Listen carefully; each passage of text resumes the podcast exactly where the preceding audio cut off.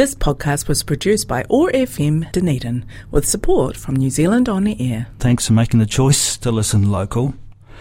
And it's listening local that we turn to next. The twelve community access media stations across Aotearoa, New Zealand, have for the past month or so been well, making a bit of noise about themselves, uh, letting the community and people perhaps who aren't so familiar with what community access media is all about know what it is all about. Of course, a forty-year history, and earlier on in the week we spoke with Bronwyn Beatty about uh, the book that she wrote, co-authored with Doctor Brian Pauling, tracing the forty-year history of uh, access radio stations across the country.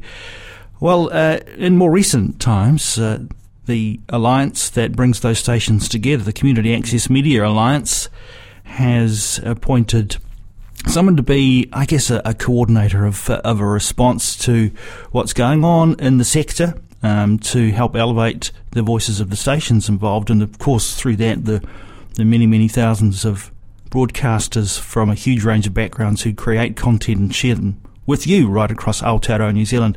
Sasha Borisenko joins us on the line now. Morena, lovely to have you with us, Sasha.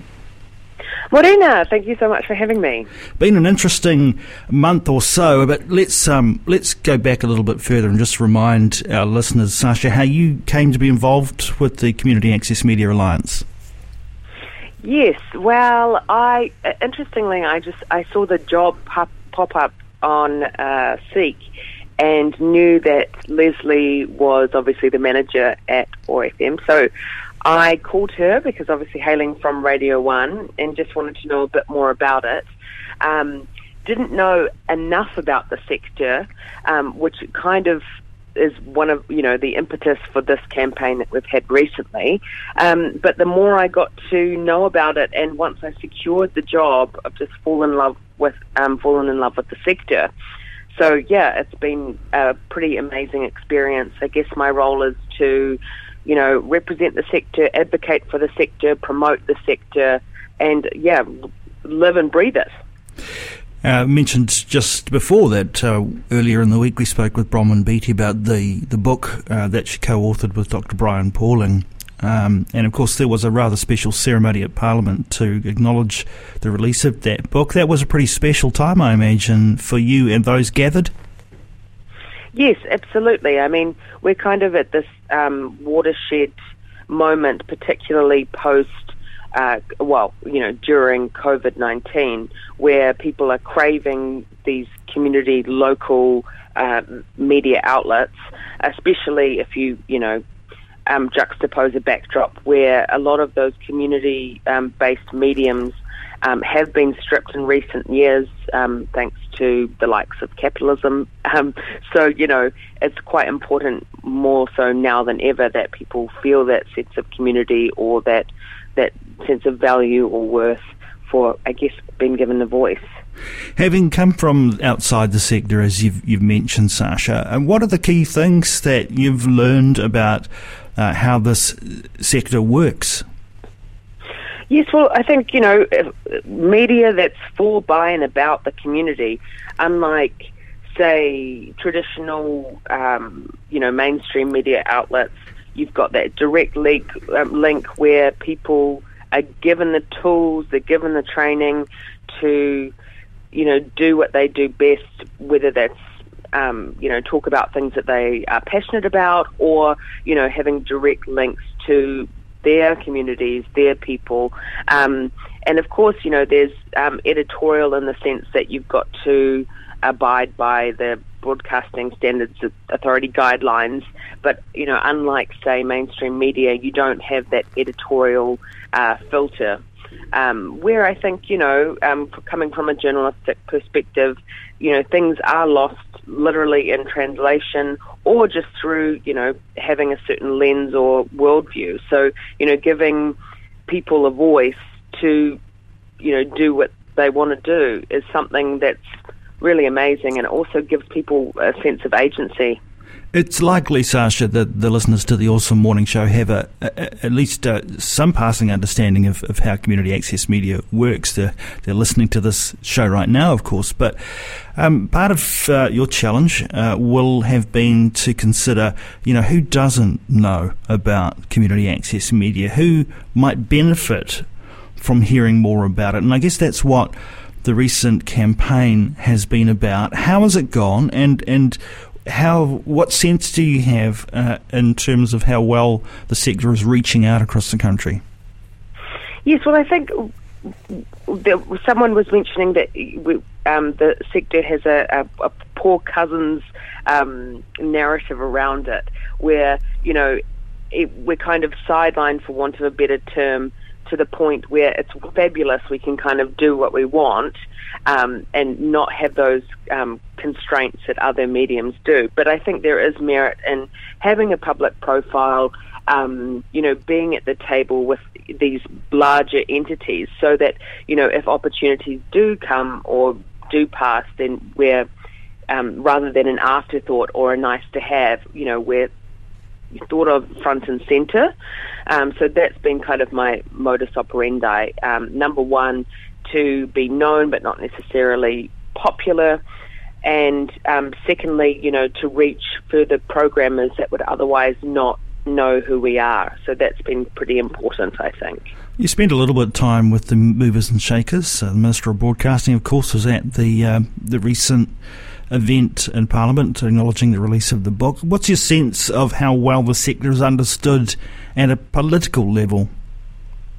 I think there's definitely an appreciation there, um, perhaps because there hasn't been um, uh, the resources to lobby or to be front and centre.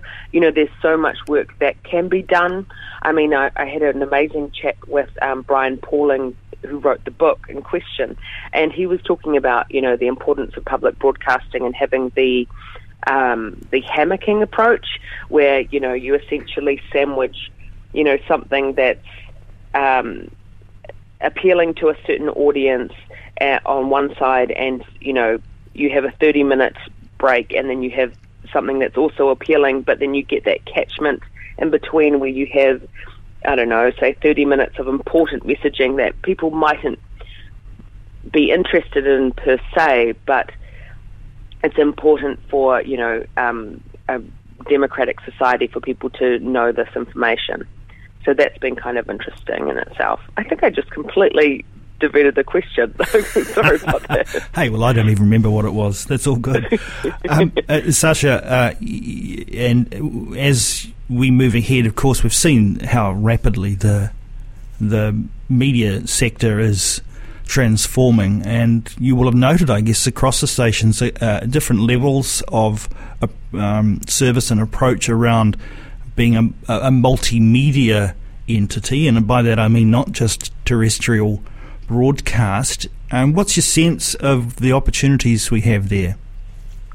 Well, I think primarily, suppose this campaign goes amazingly well and every single New Zealander knows what access media is, what, what we're about, we still have to keep the fundamentals the same. Hyper-local, um, you know, um, you know, and just really getting local content by and for those who, or, you know, communities that don't otherwise have a voice, say, on mainstream media. But I think really the important thing is that everyone is so passionate in the sector, but everyone could do with a bit more resourcing or, or capability there. So that's really, we, we mustn't lose sight of what we're about, the why and how we're there. I mentioned uh, the, the politicians before and, and, and their awareness and their understanding of the sector. What about the the main funder for community access media stations? That's New Zealand On Air, of course. Uh, how would you describe the relationship there at the moment? We have a wonderful relationship with them. I mean, you know, they've, we've got loyalty there. They've been completely kind to us over the years. Um, you know, last year, what, there was a bump in funding. Um, it's, you know, they're part of the whānau, so to speak. So it's just keeping the, the relationship tinkering along, um, but also making sure that there are other potential avenues.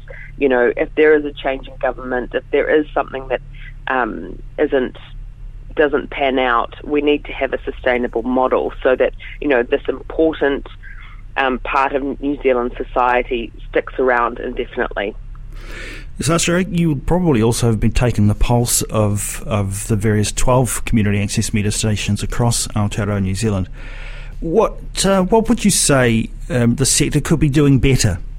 Well, I think, I mean, we're having discussions around, you know, we've got twelve, but, you know, should there possibly be more? I mean, there's no presence in, say, Tauranga or the Bay of Plenty or Northland. And if we are really reflecting the communities of Aotearoa, you know, should there be a presence there? Um, that's certainly one thing. I think, you know, you don't want to go too into the kind of auditing realm, because then you can start to lose that individual um, flavour. I mean, for example, you know, the Planet F M up in Auckland is vastly different from, say, O A R, um, because that reflects that community there.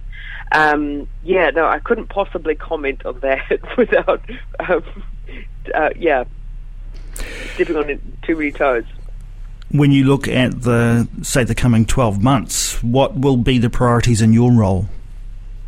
I think really just looking down the uh, P R route, so maintaining this um, momentum, you know, what's going to happen once the campaign, so people, more people know about us.